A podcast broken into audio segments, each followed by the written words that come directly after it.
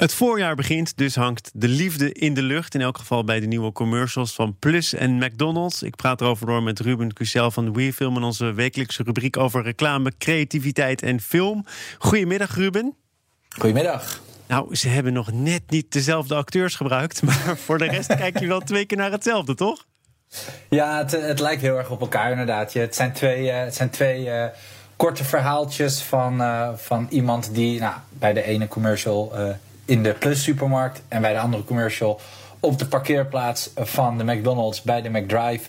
Ze zijn daar alleen, uh, nou, hebben heel veel behoefte aan, aan, aan iemand en ontmoeten daar natuurlijk de prins op het witte paard. Ehm, maar inderdaad heel erg op dezelfde manier, op dezelfde manier opgebouwd. Hè? Dus uh, begint heel erg, nou, je bent, je bent alleen, je, je ziet iemand een paar keer, er groeit iets, je, wordt steeds, uh, je hebt steeds meer zin in dat moment in de Plus supermarkt of bij de McDonald's.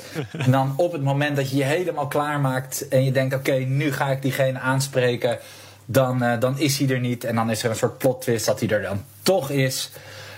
en dan eindigt het met een happy end. Laten we daar even kort naar gaan luisteren. In het eerste geval McDonald's. I'm so with you.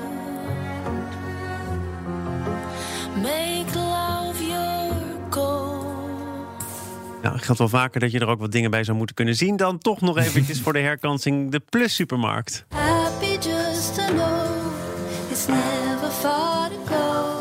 Cause I can't be lonely nou, de behoefte aan contact die spat er inderdaad vanaf. Jij wil het mhm. vooral hebben over de stereotypering die je ook ziet in die reclames. Wat zit jou dwars? Nou, um, wat, je, wat je ziet, hè, de, films zijn allebei hartstikke mooi, hartstikke mooi gemaakt. Alleen, uh, nou, wat, je, wat je veel hoort en wat je ziet, is dat er uh, inderdaad best wel heel erg gebruik gemaakt van een soort van stereotype beeldverhaal. Hè. Dus je, je, hebt, uh, dat is overigens een heel mooi rapport, dus dat kunnen we volgens mij wel een linkje op de site zetten.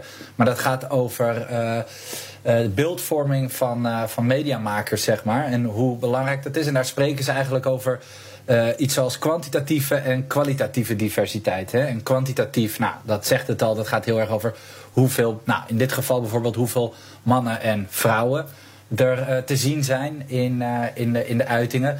En de kwalitatieve gaat veel meer, en dat is in dit geval uh, interessant om eens naar te kijken, gaat heel erg over: oké, maar welke rol vervullen ze dan? En in hoeverre is dat een rol die ja, heel erg stereotypes versterkt of juist daaruit breekt? Nou, en als je dan hier kijkt. Ehm, dan zie je dat het, nou, het, het onzekere, de onzekere persoon die als het ware gered moet worden, dat, dat is de vrouw. En uh, je zou er ook voor kunnen kiezen om een ander perspectief te kiezen. Om bijvoorbeeld te zeggen van nou, het is niet de man die, uh, of niet de vrouw die, die gered moet worden door, door de prins op het witte paard, die onzeker is. Um, en die, nou ja, die, wel, die wel een boost kan gebruiken. Nee, het is misschien wel de, de man die zich eenzaam voelt en die kwetsbaar is. Maar, en zo zijn er nog een aantal voorbeelden waarvan je denkt van ja, hè, moet per se uh, het meisje dat onzeker is, moet dat per se een net wat gezetter meisje zijn in een, in een klein autootje uh, dat, heel, dat heel zielig is?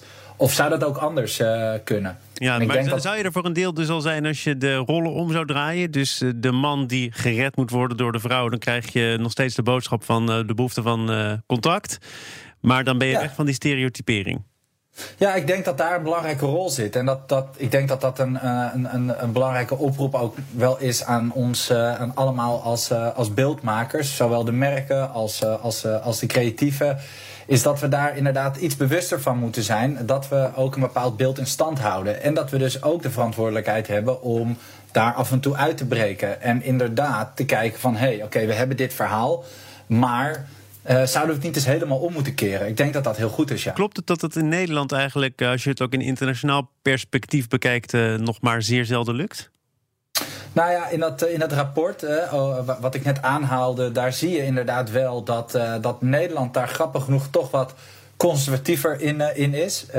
ze hebben een Europese onderzoek bijvoorbeeld gedaan waarin je dan ziet dat in bepaalde uitingen 25% vrouwen uh, een, een, een, een, een, rol, een specialistenrol hebben. versus 15% in Nederland. En daar gaat het dan om. Hè, dat op het moment dat jij. ze hebben ook helemaal onderzocht. Op het moment dat jij een, een specialist in beeld brengt. Bijvoorbeeld een dokter, ik zeg maar wat. Dan, worden, dan zijn het over het algemeen mannen.